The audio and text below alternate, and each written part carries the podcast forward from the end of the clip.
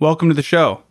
In this episode, I have a conversation with Stephanie Wanchala, the executive director of Pulse Dance Company and the owner and operator of Studio Pulse Center for Dance. Stephanie started Pulse Dance Company in 2010. Back then, they held rehearsals on the second floor of a massage studio with carpet, low ceilings, and no mirrors.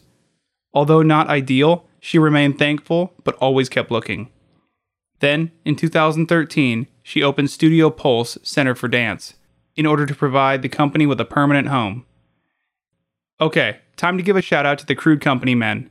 These are the people who have subscribed to the Crude Patreon for $50 or more Trina Duber, Seward Brewing Company, David North, Crystal Liska, Derek Adolph, Blue and Gold Board Shop, Shane Robinson, Sharon Liska, and Scott Liska. Thank you to everyone for your support. This podcast wouldn't be possible without you. If you would like to subscribe and help keep this podcast going, go to www.patreon.com slash crude magazine. That's patreon.com slash crude magazine and pick the subscription tier that works for you. And if you have a chance, a review on iTunes also helps a lot. Okay, back to Stephanie Wanchala. As you mature as a business owner, you learn to accept change and allow for your creation to take on new ideas. You bring other people in and begin delegating responsibilities. You allow it to become something bigger than yourself.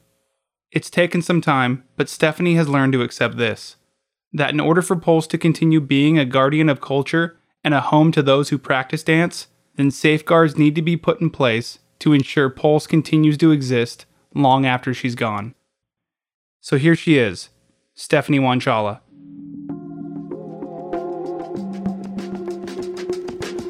Mike is hot. Mike's hot. Mike's hot. Is it recording? Record. That's what that means, dude. Crude conversations. Listen more than you talk. Go to work. So you want me to use Cardi B to bring you in? so good morning, Stephanie. Morning. Welcome to the show. Hi, thanks for having me. Is this early for you, or are you a morning person? Um, this is roughly the start of my day. Yeah, I am not a morning person because you know I work late into the evening. Um, but I usually start like administrative stuff in the early afternoon. So I'm usually sipping coffee on the couch about this time. So do you drink your coffee black or creamer? I, I feel like I just saw creamer. I like a light blend coffee with just a splash of soy or a hint of creamer. you sound like a barista. so you just kind of alluded to it, but your day, what does your day look like? Um, well, uh, so I usually, yep, I get up, um, and it kind of depends on on what part of the season I'm in. Um, because if I'm teaching, which happens year round, I'm already like planning my class from the moment I wake up. Like I'm thinking about music, I'm thinking about what we're going to focus on. Um, if we're in the season, I'm thinking about okay, choreography. You know, how am I going to approach creating you know uh, material for rehearsal that day? Um, and then of course there's that the administrative side of things, which are you know all the logistics and the planning and the emailing and the scheduling and um, you know connecting with people and getting things rolling. So I'm usually working from about noon to eleven at night. And what time do you go to bed? Uh, about one a.m. midnight, one a.m. Okay, and that's normal? Yeah, well during the season especially, yeah. I mean, it, rehearsal gets done at 10. We're out of the studio by 10:30, 10:45, you know. I go home, I eat an embarrassingly late dinner. Um, and then it's kind of like, all right, well, I guess we'll go to bed now. So yesterday I asked if you wanted to talk about anything in specific, and you said not in particular. It's just your life. what did you mean by that? Um, well, I feel like I'm just kind of living it. I'm living dance, and so uh, you know, I'm so excited to be on the podcast, and of course, I love it. So I'm happy to talk about it. But at some point, it's kind of like this is just my life. It's not that interesting for me, you know. Um, yeah, I just feel like this is my day in, my day out. It's what I eat, sleep, breathe. Um, so I don't know. We could also. Do you want to talk about unicorns? I don't. Something Well, that that's not seems part of your life. no, unfortunately. you know, I've I've said this before on the podcast to people who have said similar things about their careers, and I think that when you're in it, it's really hard to see um, the impact and the things that you're doing up until you know say you get to a certain age and you're able to to look back and be like oh my gosh like i did all that stuff Yeah. Oh, definitely. Um, because when you're in it, it's just you feel like you're pushing against a wall of wet clay. Like you don't really even know when you're actually making progress. Um, but now that Pulse Dance Company is approaching its 10 year anniversary season, uh, I look back and I'm like, oh my gosh, look how far we've come. And that just that in and of itself is really incredible in hindsight, but doesn't necessarily feel that way in the middle of it. Yeah. You know, so uh, my wife Carrie has danced for Pulse for a couple years, and she gave me a question that I that I, that I Thanks, thought that I thought I'd throw in here because it it works so perfect right here. Is when you envisioned your studio, how did you go about creating an identity that stood out from the other studios in Anchorage? I opened Studio Pulse because it fulfilled a need and a niche that didn't already exist in town, which was um, a studio where you can go as an adult, as a trained artist, as a beginner, and feel welcomed and you know explore movement in, in a nurturing environment and explore and expand artistry and have opportunities to create and perform. So studio pulse absolutely is very unique in Anchorage in the fact that it not only has youth programs, but it also values adult programs and it's uh, the home home base for Pulse Dance Company, which is our uh, professional performing division. So, um, in a way, and I'd like to make clear actually that the studio is separate from the company. So, Studio Pulse is a school of dance, and then Pulse Dance Company is a nonprofit performing organization um, and they work kind of symbiotically. And so, um, within the last 10 years, uh, I've now created this studio that simultaneously has kids programs, adult programs, uh, professional company, a competition team, um, and then the Pulse Dance Company, the performing part, has become kind of a, a leading arts organization in creating opportunities for other local artists. So there's a lot of chances for local people, whether they're new to dance or experienced, um, to be involved in a multitude of ways. So earlier you said that a lot of times it feels like you're pushing against clay. Can you explain that a little bit? Um, well, especially working in the nonprofit sector, I think anyone familiar with nonprofits um, understands how it, it really can be a sea of no's, you know, and you just have to keep asking and you have to keep trying um, because really you're what what the end game here is focusing on and accomplishing mission, and ours is community enrichment through dance. Now, there's lots of other goals under that, but that's the overarching theme: is um, you know how do we enrich lives in Anchorage? How do we make uh, Anchorage a place where arts and culture thrives, and where um, our community can live a colorful, robust, healthy lifestyle? And so that's the clay that you have to push against. Well, then, oh my gosh, let's backtrack then. I mean, the clay itself is really a, a, a mound of things that from you know grant applications right, that you don't get or grant applications that you asked for this amount and then you ended up getting this amount um, to you know not getting the dates you wanted at the theater to you know trying to reach the right people. You know at this point we're in our 10th season. The people who are going to know about pulse know about pulse. So mm-hmm. at this point it's like how do we get outside of that network or the friends of the friends of the friends who've probably heard about us? You know how do you reach that next level demographic that maybe has never seen dance in town or you know it's families wishing oh you know we we're going to go check out this thing downtown or we're going to the PAC well what about dance? You know there really isn't a lot of it in town and so part of that that clay mountain that you're pushing is constantly um, trying to reach new people so that we have sustainability for the future. And so far, how have you reached those people? I think part of what's helped us both carry out mission and reach new people are our community programs. So, over the last few years, um, we've developed programs like um, Bloom, which I'm really excited about. And Bloom is an artist in residence program where local choreographers, up and coming, accomplished, you know, maybe they did a long time ago, maybe they're interested in it, they can apply and then we'll review their applications and select between one to six people. You know, it kind of depends on applications.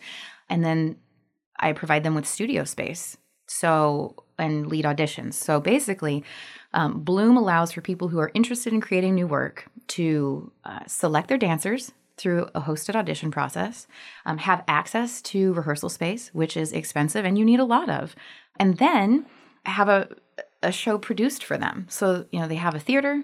Pulse will do the advertising, and they get uh, a video of their new work that they can then use to either apply for their own grant applications or dance festivals, or you know add to their resume, etc. So really, I think things like that is where the community building really comes into play and where our mission is really carried out. As kind of a sidebar, we've also started a community Nutcracker production, which is kind of like I don't want to say the anti Nutcracker, but um, it takes a classical version and just bends it up, and it's super comedic and fun and funny and um, lighthearted and colorful. And so I think our Nutcracker also brings um, something really vibrant and unique to town because it allows people to come see a show, laugh and enjoy it. You know, no one feels like they have to sit in the audience and and think like okay, when is this over? We're going on hour, you know, hour three of tutus. And there's value in that, and that's beautiful, but that's not what Pulse Dance Company does. And so I like to think that um, those kinds of programs that include community members in the, the performance um, is really where we're successful in reaching new people.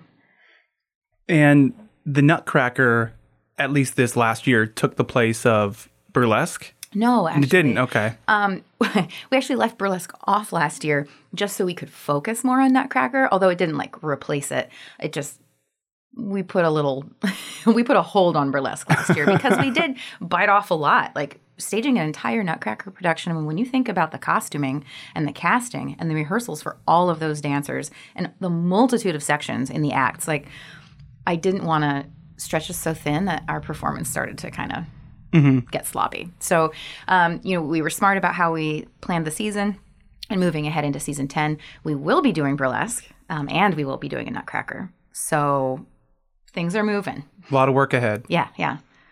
You know, I think that that probably is a testament to the diversity of Pulse is that you guys have something like Nutcracker mm-hmm. and then also something like Burlesque, which are mm-hmm. totally different audiences. Absolutely, but both uh, both art forms I think that are really interesting and have their place and value. And again, because Pulse Dance Company is an adult performance company, and because we are kind of contemporary meets dance theater, you know, we have a little bit of an edge. And I think that allows us to explore these different styles and do it well.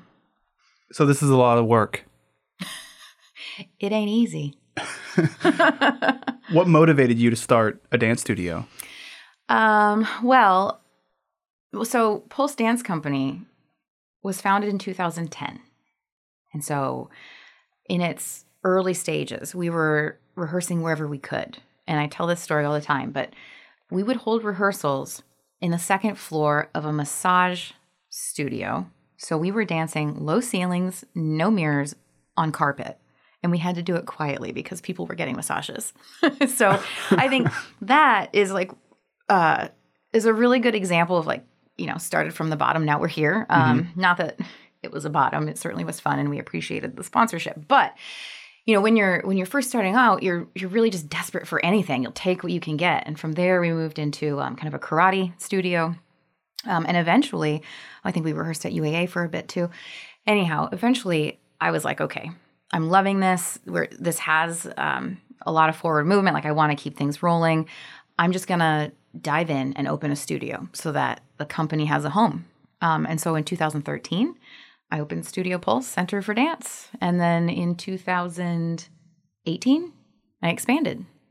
What was that like to make that decision to just drop in? Ah, uh, you what do you mean drop in? To having a dance studio. Oh, to just like yeah, it's like I'm gonna have a dance studio. I was like to drop into dance because I do those classes. um, uh, it was uh, it was exhilarating and it was scary, but I also felt like I had to do it then you know, I didn't have a family to support. I was young enough where, you know, you can pull all nighters and, you know, I just kind of had it, I felt like it had to be then or never. And so I just dove in and I was very lucky to have, you know, friends and family who would stop by and help with like the demo process or the flooring. And um, it was long and arduous. Um, and we got it figured out. And so by the time we expanded, it was kind of like, all right, this is what we know we got to do. This is what we can do easier. This is what we can do better. This is what we can do faster. And so, yeah, it's been a really incredible growing experience. So you said now or never. Uh huh. At any point, did you think like, okay, if I don't do it, somebody else will do it? I don't know. I mean, I certainly hope someone else would do it um, because I think this town really needs it. Um, and I certainly would have appreciated a place to go to take class that's, you know, not me in a room with nine year olds. So um, I think it would, I mean, I, I certainly hope someone would have done it. I don't know if someone would have done it soon. And I'm impatient. I want it now. So I just did it. So you in a room with nine year olds, is that kind of the is that the standard? I think for adults who are starting dance and interested in it, uh, unless you find like a random adult class somewhere that is completely 100% beginner, you're kind of out of luck in Anchorage. So, and generally, what ends up happening as an adult, if you, you know, are really passionate about it, you really want to do it, you will end up in a classroom with 13 to 16 year olds. And that's just, that's just how it is. You know, I have a little bit of a frame of reference for this because of Carrie. Um, but I don't think that if it wasn't for her, I wouldn't know about this. And that is that if you do want to dance as an adult, you do have to do those classes that with with children.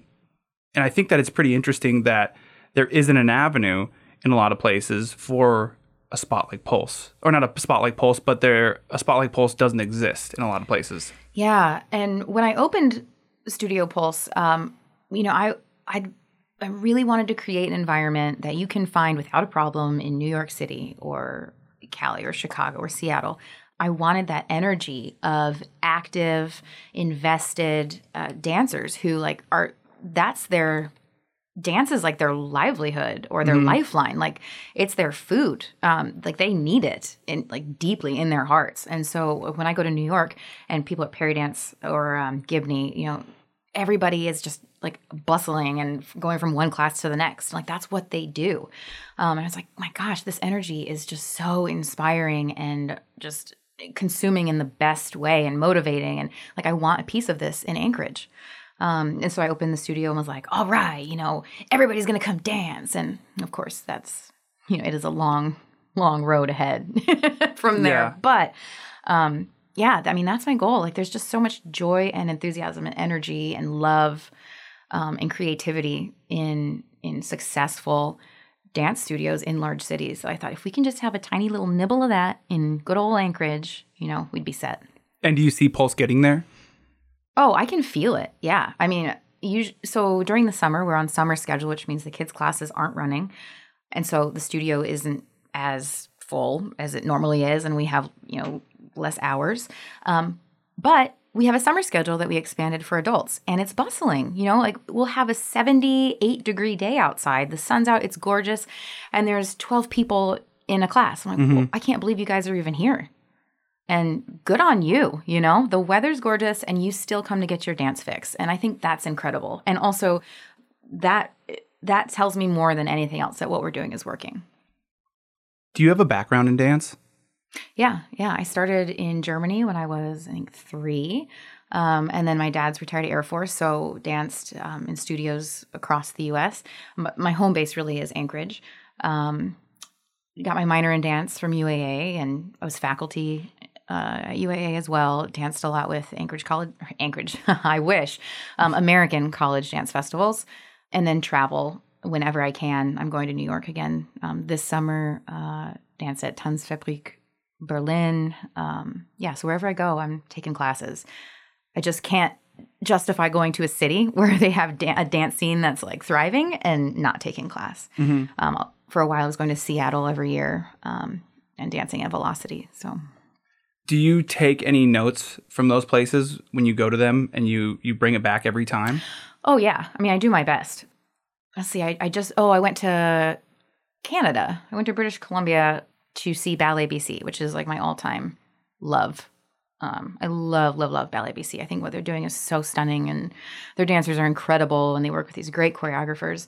And so I was lucky enough to be able to go, and they invited me in to see their dress rehearsal. So that was just so eye-opening too to see these professionals, like really, really incredible professionals, who go through the same dress rehearsal and tech process, you know, that like a small company in Anchorage does. So that it's also like they're not gods, you know, like they may look like it and they're very talented, but we're all just human. And and that's a really nice reminder too. Like what you're doing right now is where you're at is fine. Where you're going is great. Like like take a breath and enjoy where you are because everybody's just a human trying to do their best. Has it taken you a little while to have that perspective? Yeah. Oh yeah. Um, like I said, I'm pretty impatient and I have like really big hopes and dreams and uh and so uh, I kind of just dive in headfirst and everything in my life kind of takes a back burner to bringing something to fruition. And and I'm now realizing like it's fine. Like you need to breathe and you can't rush things. You know, I was like, I'm gonna open this studio and it's gonna be, you know, packed in the first year. Well, I mean, you do any research and you you'll find out that it takes four to six years for a studio to grow legs, you know? And I was like, ah, not me. Huh. Well, that's true. Yeah. it's definitely true. And so it, it certainly humbles you, you know, in a way I knew it would. I mean, I knew these things. I knew them in my head, but then like when you apply it to real life, you're like, oh, yes, what I knew in my head feels different in my day to day or feels different in my heart. You know, it's a little bit, um, you just kind of have to swallow your pride and be like, you know what? I'm just going to keep working really hard. I'm going to do my best to spread the word, get people involved. Um, and it is, it's paying off now and it feels really amazing. It's the difference between the reality and the idea of the whole situation, right? Yeah. I mean, you really have to be willing to like cut everything that you love out of your life to dedicate yourself to bringing this dream to light. You know, one thing that I've noticed, at least in my situation about crude, is, mm, and I was mm-hmm. thinking about it actually before I came here today, mm-hmm. and I was like, kind of considering some of the questions that I ask guests, Yeah. and considering the question that I asked you earlier about, you know, you don't realize you're in it and you're doing all the stuff until maybe you take a second and look back at all, at all of it, right? And I'm like, how many interviews do I do a week? You know, mm. anywhere between two and three, and then edit at least one interview much a week time. in order to get that podcast out. Mm-hmm. And so in the future, when I look back, I'm like, how did I have so much time to do all that stuff? Mm, I mean, have you had a moment like that where you look back and you you see that you've done, you know, X amount of classes and X amount of performances a year, and you're like, what was I thinking? I mean, some I actually wonder like why didn't you do more? but then, you know, you look at your day and you're like I don't think I can handle more. You know, at this point, I need I need staff. I need uh I we I'm we're moving toward being a much larger entity. Um because it is getting to the point where I cannot shoulder everything. I just can't, you know. And like with the show, if you really look at like the amount of time spent, I'm, you know, actively fundraising, grant writing for shows. I'm producing the shows. Uh, nine times out of ten, I'm doing like scenic design or, or costume design. I'm developing the material, the choreography itself for the shows, and then running the rehearsals, and then putting it on stage and doing the advertising, all the marketing. It's like at some point something has to give. And because I want to serve Pulse Dance Company as best I can, some of those things need to be handed over to someone else. You know, like I need to pick what what my strengths are and allow someone else to shine in other areas. So that's where we're moving. Um, again, it's it's a long process, but we certainly have forward thinking goals. Oh, and I think I wanted to make a quick comment because you had mentioned crude, and I've I've actually thought as well, and I think when I was driving over for this podcast, how you and I actually had a lot of similarities when you were working just on the magazine, right? Because you were home, you were like editing. I mean, it's being home on your computer working is like this weird double edged sword where you can simultaneously be wearing pajama pants, um, but also not necessarily taking breaks because whatever you're comfortable you're home you just keep working through um, so there's like comfort and convenience but then there's also this part where and this is this happens to me all the time even though i'm always working from home because i can't i like i don't i love my studio but i don't want to be in it for 13 hours a day For sure. um, but if i'm working from home i'm battling myself because i feel like because i'm home i'm not working like there's this weird feeling for me where I don't know. I'm like, Stephanie, you're too comfortable. Go into the office. you Yeah. know? Um, so anyway, I just I think you and I both have probably experienced this, like this drudgery almost of working from home.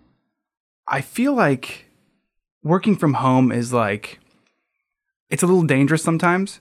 You know, one thing that Carrie told me at a certain point was you need to get out of the house because what you're doing is you're treating the house like your work atmosphere. You're mm-hmm. treating it like your office. And so when she comes home, she's then coming into my office. And and it's mm-hmm. hard to kind of separate those two, you know, whether it's home life or office life. But I think that that's pretty common with people who are the entrepreneurial types.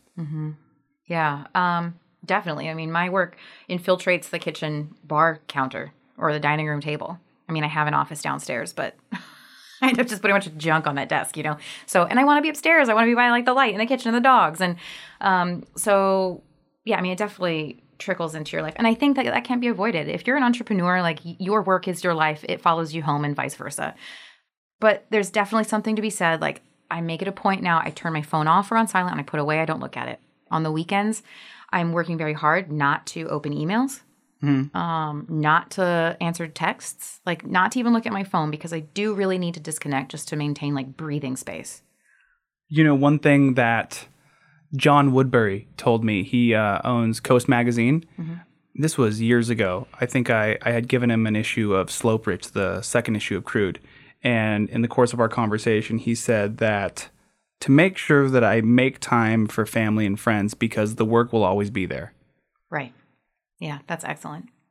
And I think it's really easy to lose sight of that when you think you're like, oh, an opportunity is here that maybe we haven't had before, or this has a chance to be like the best show ever, or you're really inspired. You're like, I got to take advantage of this inspiration before it's gone.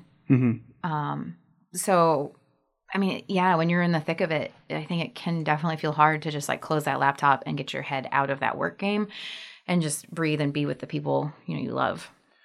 Have you found that you're better at recognizing um, good opportunities versus bad opportunities? Oh, absolutely.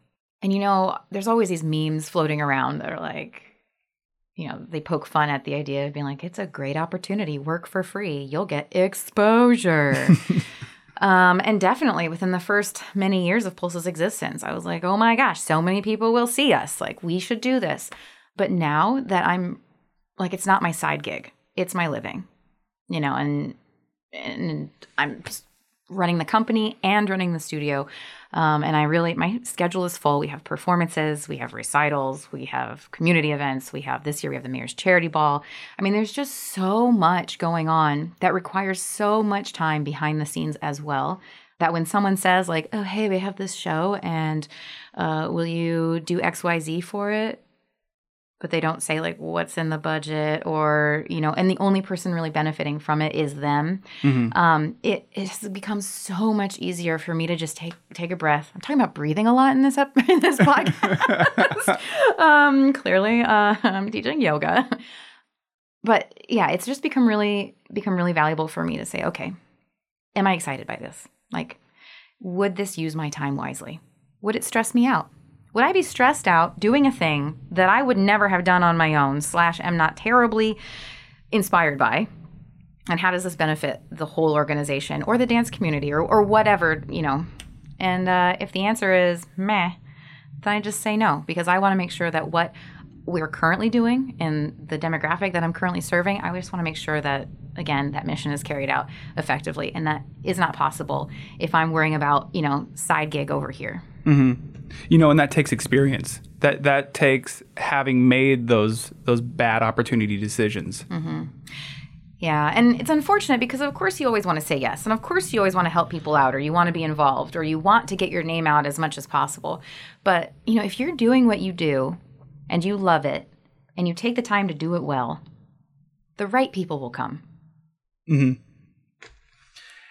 have you in the course of doing pulse felt a, a responsibility to the community like this like you said this is your life now this is your job um have you recognized that okay like this is bigger than me now like i, I can't stop uh, I mean, yes, to an extent, yeah. Um, because as our board expands, you know, we have a board of directors, and you know, we've revamped our bylaws, and just things are more official. Um, I'm certainly in more of an executive director capacity in my daily life. Um, and there is something a little heartbreaking about that when you know this company that you started and and worked so hard to give legs to you know suddenly starts to walk and you're kind of like not i mean i'm still you know a, a huge part of it obviously but you kind of feel the organization itself growing and like leaving you just a wee tiny bit because it is bigger than you.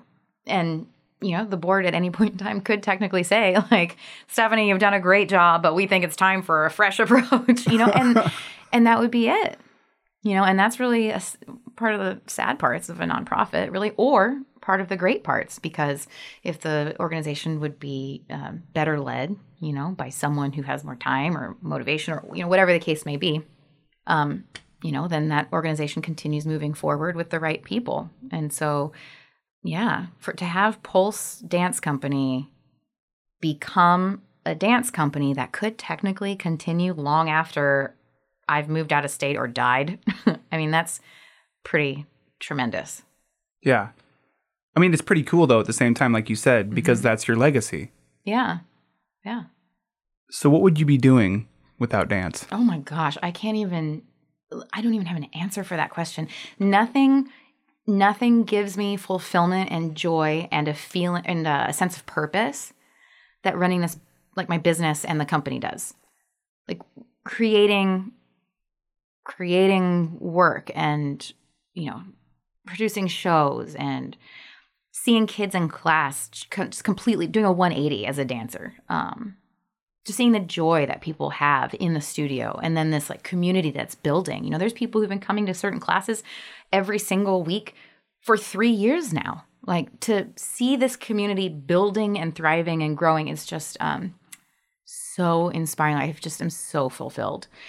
So if, i guess if this wouldn't have if i wouldn't have opened the studio hmm i would imagine maybe something in the arts um, you know, initially I thought maybe something in journalism or marketing, but I'll sit behind my my kitchen counter and work all day, right? But the thought of sitting behind a desk and working for someone else at this point, it just I don't think I could.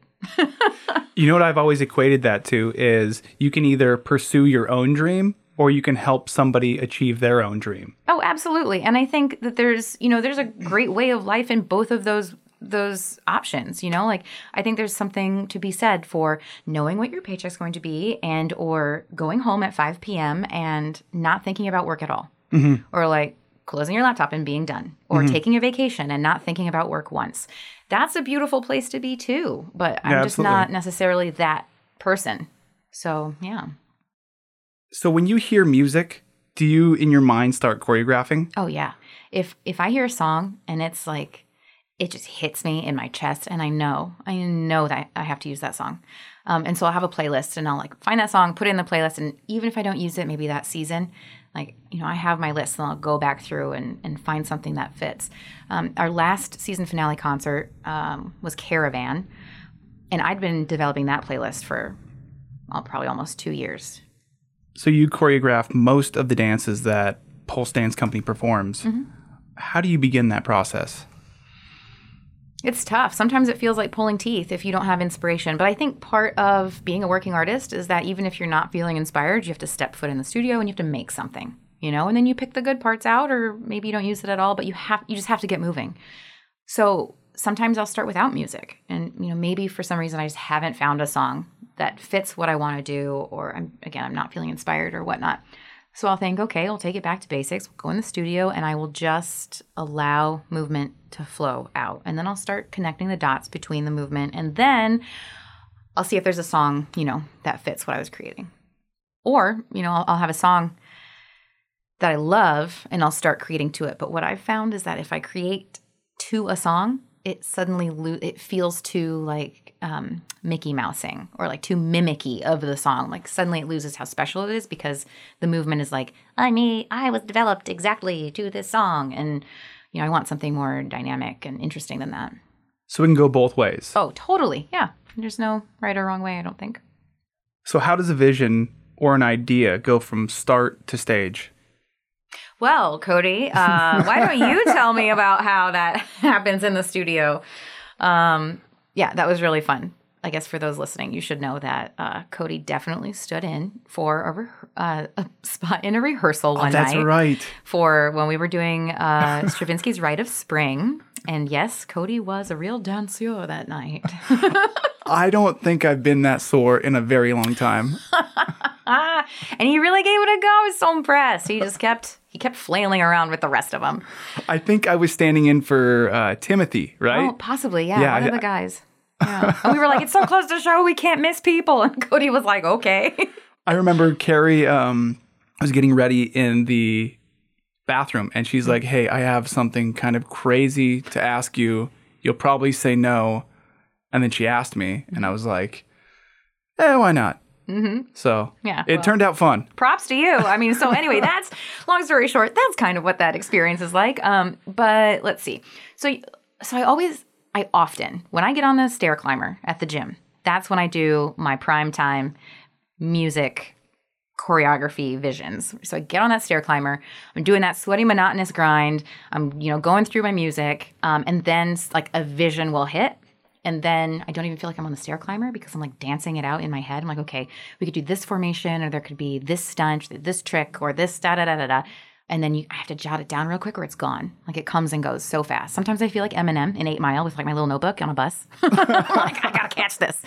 Um, so yeah, and so then I take that, and obviously once you set ideas on bodies, it's going to be different because you know everybody's bodies do different things, are capable of different things timing works out differently uh, physics that ends up being a thing so you just have to figure it out it's very hands-on i often will be like all right guys like help me figure this out like what works for you or how would you go about this or does anyone have an idea to help this you know come to life because if you've got a funky vision and you have you know you, you just kind of need the team to help make it happen because again it needs to feel right in their bodies mm-hmm. You know, this all seems like a very democratic process. Oh yeah, I mean, if something doesn't feel right, I say this all the time. I'm like, we can change it. You know, this is what I'd like to try and see. But if this is tweaking your knees or the timing is funky or it's just not working, like you need to tell me. So, what kinds of resources are needed to bring a performance to stage? Uh oh, you know, lots of money really makes the world go round. Um I don't know. It- like some people say more money, more problems. I say more money and a better show. Like really. Um you need people, you need volunteers, you need a dedicated board. You need those sweet sweet breaks for marketing. Like if if a news program picks up your your show or it gets you, you get a feature in the daily news or you know it's those some of those things that you just don't have control over. Those are really like lovely helpful things. Um you know and invested dancers who are going to spread the word and rally their friends and family and let's see um, a really solid crew. You know you want a stage manager and a lighting designer and a sound person. And like again this is where the money comes in because if you have limited money you are cutting corners in the, those you know scenic design um you know your sound person your your crew your your whole production team like becomes like you. And i remember there was a show i think it was season maybe it was season 4 i was literally running the sound from backstage on my laptop like you just you just make it work Yeah. You know, one thing that I've that I've realized about having gone through all of this this stuff myself with Crude is that I now know how audio should sound. I know what an article should look like. I know how you should be editing a video. And so you're able to you know how it works now. yeah i mean The whole process. Yeah. And there, I mean, I still have tons of learning to do, you know, but I, I am such a different person and a different artist and a different director than I was 10 years ago. Um, even with things like, you know, studio expansion stuff, like I know how to install drywall. Like, give me the screwdriver. Like, let's go. You know, like I'll put this insulation in, you know, we'll do the ceiling tiles. Like, there's just such a tremendous amount of learning that's happened. And I just feel so like primed to do so many different things.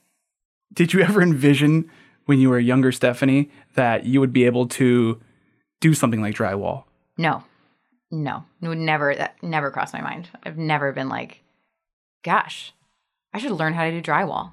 Like, I'd love to know how to do drywall. like, that's not my bag. um, but yeah, like operating as a paint machine or, um, you know, figuring out fluorescent light fixtures. Just so much like common, I don't want to say common sense stuff because maybe people don't do like fluorescent lighting stuff regularly, but just so much stuff that I'm like, oh, that's why that's why electricians are expensive. Yeah. Mm-hmm. So you can either answer this or not answer it. Okay. After everything is said and done, how much does a performance cost to put on? Oh wow. That depends on the performance. I would say roughly. Again, it depends like is it a community production? Are we doing it as low budget as possible? I mean, anywhere from six, which is low, to maybe 30. You know, I mean, like with our Nutcracker. And we're not done. We're not even done like getting all the right stuff for it. It's going to be an annual thing, so it needs to be good. It needs to last us a long time. But you know, we're looking at you know sixteen grand spent on costumes, and that has to come from somewhere. Mm-hmm.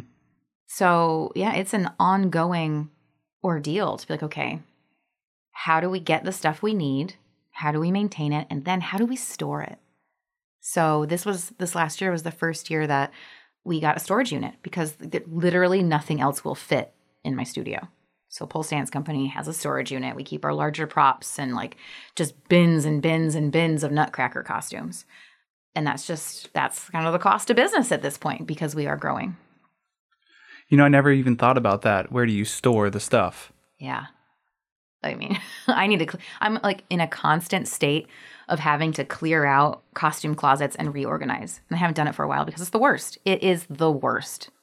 Like, I'd rather shut the door and not look at it. But it really needs, I mean, just constant attention because if you're doing photo shoots or video shoots or piecing things together for, for performances, you're constantly pulling stuff out and throwing stuff back in. So, um, yeah, that's one of my goals is to come up with a better method for organizing so that you have that quick access, you know. But it's hard when you're working with limited space. You know, I can speak from experience with this, uh, so I'm not, don't feel like I'm calling you out.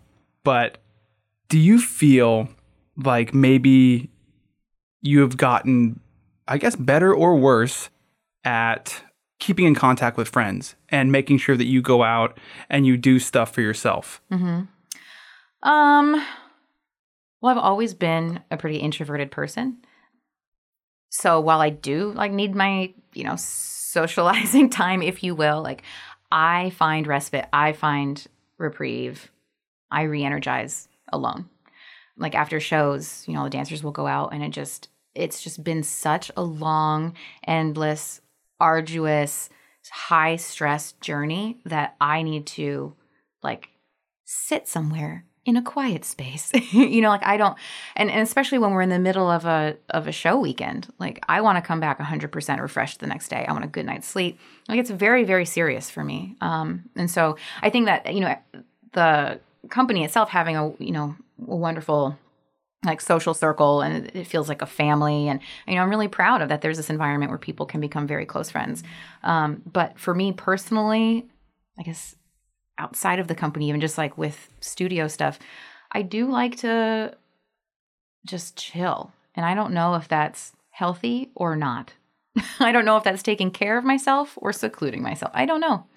I don't know. But that is that is kind of how i work right now just because then i feel like i'm better at at other things. Maybe it gives you time to collect and sort your thoughts. Yeah, and just disconnect because I feel like I'm so connected all day long. You know, I just want headspace to, you know, allow that that adrenaline rush of a show or, you know, whatever event to kind of settle down and then see it with a clearer perspective and come back with a clear head. So after a show, mm-hmm. immediately following a performance, you go home. What do you do? Oh my gosh. Um, well, first there's the loadout process. so after you The break down the entire show, the team loads up the Pulse dancing wagon and brings everything back to the studio where it gets squeezed into a, a packed closet. Um, oh, I just decompress. I mean, I disconnect. I unplug and just try to really enjoy the sense of accomplishment, which usually doesn't come until later because again it's hindsight you know in in the moment you're like oh my gosh could have done this better or i wish this would have happened or you know why did not a single news outlet in the entire state even mention this show. you know, like there's things that you just kind of have to like let go of um, and just realize like, wow, we just did this big thing. And it was incredible. Like it was amazing. And it's okay to feel proud and it's okay to feel accomplished. It's okay to feel good about what you've worked so hard to do. And that's something that I have to remind myself of often like, Stephanie, it's okay to feel like you're doing some badass stuff because mm-hmm. you know what? You are. You've mentioned the importance of media a couple times so far. I always equate it to something like going viral. Like no one knows the right formula. You're like, how did this go viral versus that go viral? Is that kind of how you feel about why did they pick up this season and not, you mm-hmm. know, last season? Yeah, like what's the what's the magic here? Um, and I think it was helpful, you know, for a while. Like if you know people, or you know, someone knows someone who knows someone who will mention it. But I mean, there's some there's some news outlets. Like one time, who will like never pick up our stuff, but they'll pick up other stuff. Like there was one time when I was like, oh, this is our big break. Finally, we can make it onto this news show. And so we're there, and the gal's like, okay, so you're leaving town for this cool competition what's it feel like being a dance company from Alaska and you're going to do this competition and it'll be, you know, televised and blah blah blah. And like this is live. And I'm sitting there like, um, well, I think maybe you are referring to someone else, but I'll tell you about our season show coming up. Like it, we were on the show as an accident. Like we weren't even scheduled for that Oh, really? for that show. Yeah, they were interviewing us about a whole separate dance group. It's like, well, let's bring this back around. I wonder if it was because the journalist would maybe was was misinformed or I mean, I sent the press release right to her. I mean, Yeah. you know what? So, so yeah, there's some there's some places where we just like can't get a break, and I'm kind of like, whatever. I'll send you the info, and it's a cool show. I know it's a cool show. Yeah, and so people who don't see it or organizations that don't cover it, like I think they're doing the community a disservice, and a lot of people are missing out because it's an experience. It it really is a wonderful experience that you will not get elsewhere in this town. It's so different. It's just so different, and I think not seeing it really does a disservice to someone who's maybe looking to to experience the arts, you know, in a weekend. Um, and I experienced this myself with like local theater productions because of my lifestyle, my job, and my schedule. Like I don't get to see as much theater as I'd like, but then when I do, I always leave and I'm like, wow, I'm so glad I saw that. Mhm. You know, you just like you have to make it a point to go give it a chance, and then you leave, and something in you changes. You know, it's like this connection with a bigger community of people watching something that when it's um, when it's well done, especially you're like, wow, I just I just had this I don't want to say out of body experience, but you know, you are bigger than than just you. You are part of something, and and I think that experience collectively is really wonderful. So for someone who has never seen a pulse dance performance, how would you explain it? How would you explain it? How would I explain it? Because You you've know, seen your fair share. I have seen a lot. Yeah, I've seen and I've and I've watched Carrie throughout the years since we were kids. I actually would categorize your your choreography as a little melancholy, but also a little like um well, not even a little, a lot like very socially aware. You know, I think one of my favorites, I loved Caravan. I really, really loved La Femme. I think that the things that you are saying you and the rest of the company are saying through the dance is is really important like presently important not like you know uh, swan lake or nothing wrong with swan lake but it's like that was written however long ago right it's like maybe it's not culturally relevant right now but the stuff that i've seen pulse do is Thanks. I, yeah, I really appreciate that. Um, I would, yes, I would definitely say that my, a lot of my stuff, not all of it, but a lot of it does have dark undertones. Um, I remember, I think I did a solo in like 2009 or something, and someone said to me after they're like, "So, like, what what's wrong?" I was like, "Nothing's wrong. I just had this solo to share." Um, so yeah, I mean, there is definitely this like darker side of me that comes out in not just like choreography, but uh, specifically in how it's staged and you know, spacing and lighting and the music selected. Um, I like stuff that makes me feel a certain way and gives me insight in a certain way, and so I just share that you know as best I can, and and then leave that experience up to the viewer. But um, yeah, I guess that's my personal flavor. We were once, uh, or someone told me. Uh, you know, I, I watched that show and I think uh, I think I would have died if I had been in it, like because it was so physically intense. And it was. I mean, dancers come off the stage and they're like, we did a Led Zeppelin show with the Modern Savage uh, a few years ago.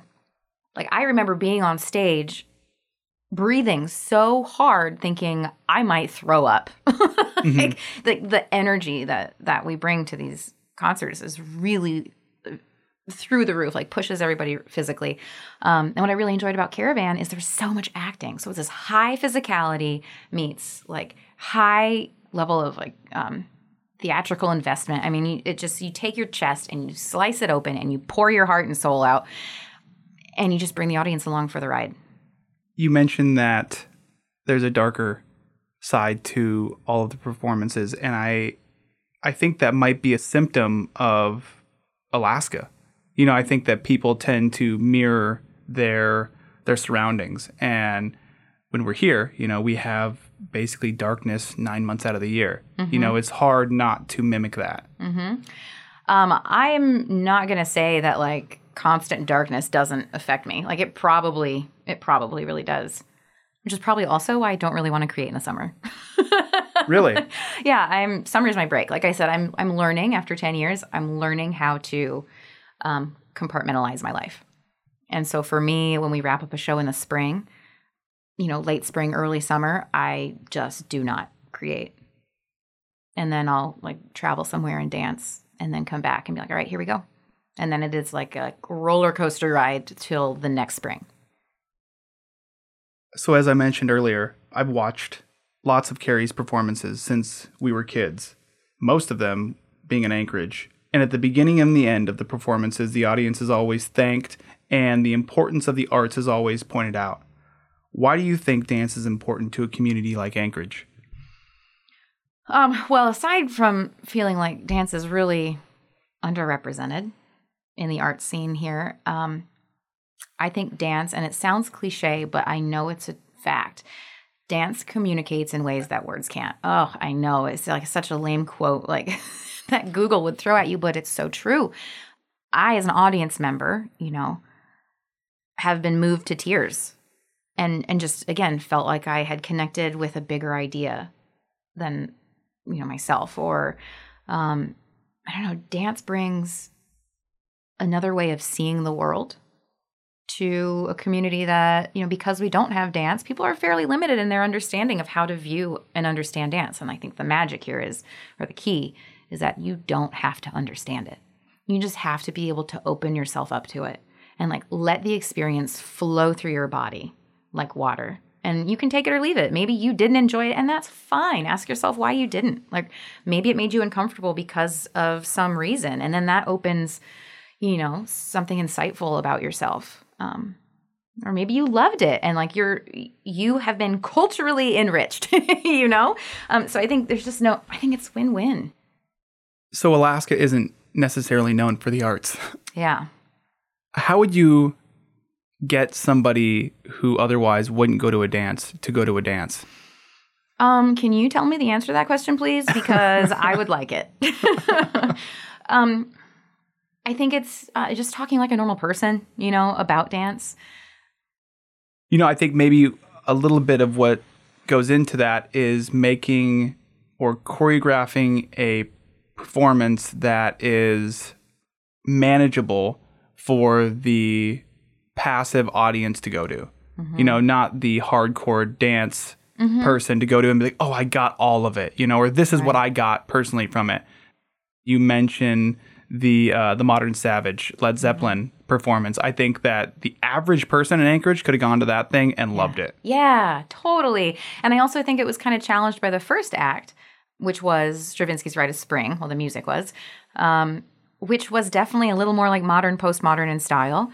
And so the audience was probably like, "What is happening? This is this feels a little like abstract and weird." And and I could understand that. Um, but then they come back after intermission, and Led Zeppelin's just like, "Wah!" You know, like let your hair down, screaming and flashing lights, and so and that's what I really love about you know we have the room to do these things and and people are invited to experience like this breadth of of um, movement So we're nearing the end here.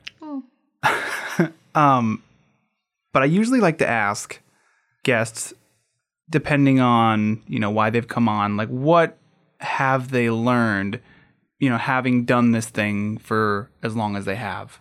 So, what have you learned about maybe the people of Anchorage, maybe about dancers, maybe about being a a local business owner? You know, what have you learned from doing this? Um, to come from a place of abundance and not scarcity, um, and to come from a place of love, regardless of past experiences. What you put out, you get back. I mean, it's all it's all true, and especially in a community like this, like it's so small.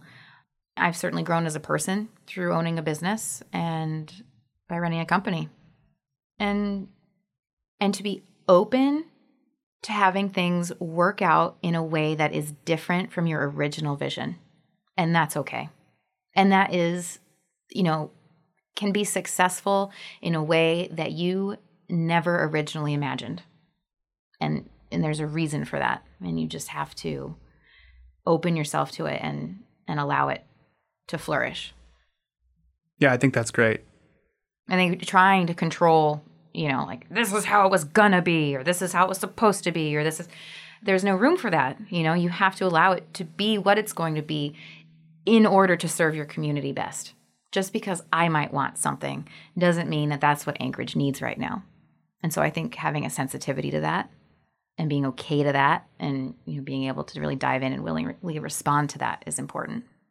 I think that that's probably a fundamental part about maturing as a business owner especially one that is trying to represent a, a culture. A culture, yeah, absolutely. Yeah, that's a good way of putting it because it is more than just like you're like uh, drop in classes at the studio.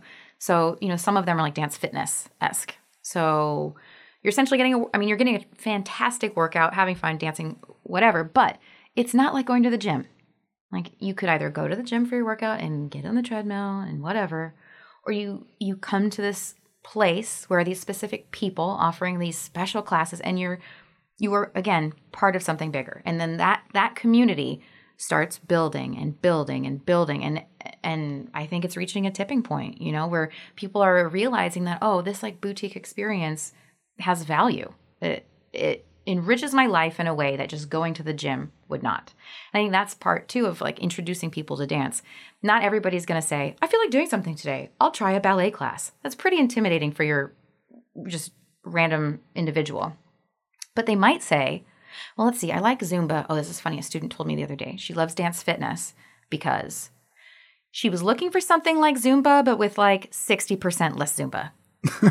so she found that. In, what does that mean? Um, well, so we'll do like dance cardio, but then we also do like kettlebells and free weights and like Pilates bar stuff, and then we end with a stretch. The other day it was so beautiful out during our circuits, we ran outside. So and came back into the studio. So it's just an adventure, you know. You're it's an adventure, and you're connecting with people. And again, that's that's that key element of creating community, as opposed to being like, "Welcome to class, do some bicep curls. Goodbye. I like this gym. well, this has been great. You know, I I have this written down and it was supposed to be in the beginning, but I guess it could be in the end we can we can close it out with this. But you were Miss Teen Alaska at one point, weren't you? I was actually Miss Alaska. Miss Alaska, okay. Yeah. Um, which yeah, I went to so I went to Miss America. I was on Country Music Television for competition.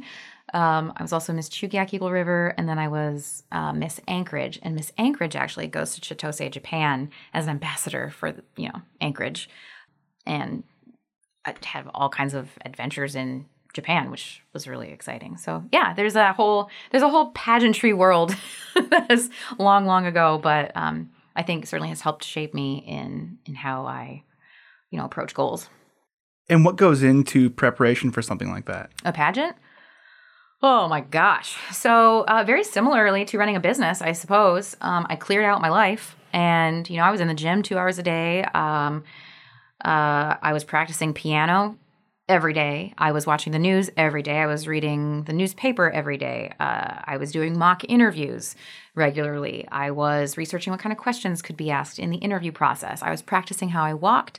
I was on the hunt for the perfect evening gowns. So I was traveling to see other pageants, see what other competitions were doing, because again, Alaska is like wee bitty pageant state, while Lower 48 is like pageant mom crazy. So I had a lot of catch up to do because you know the the programs were not here that were going to help me really grow and be successful on a larger scale. I mean, there was a small scene, but again, like you need a team. You, it's a big deal. So yeah, I mean, again, it was just um, immersing myself and doing the very best that I could. Did you see any crazy pageant moms do some crazy stuff? no, unfortunately, um, because by the time I was, you know, competing, I mean, I, I was, oh my gosh, I don't even remember. I was so young, 20, 21. Oh, I turned 21 while filming uh, Miss America's pageant reality show okay. in, um, where were we? Somewhere in Cali. That about wraps it up for my questions. Did you have anything to add? Um, guys, there's this really cool studio in town. you can check it out at studiopulseak.com. I hear they have excellent classes for beginners, intermediate, and advanced, and kids. And also, there's this pretty cool dance company I heard about called Pulse Dance Company, and uh, sounds like they're doing some pretty epic shows this year because it's their 10th season anniversary. So make sure you don't miss it. PulseDanceCompany.org. And also, if you're flush, consider us before tax season. Please, Kay, thanks. Bye. That's great. Well, thanks, Stephanie. This has Thank been you fun. so much. It was really fun. Nice chatting.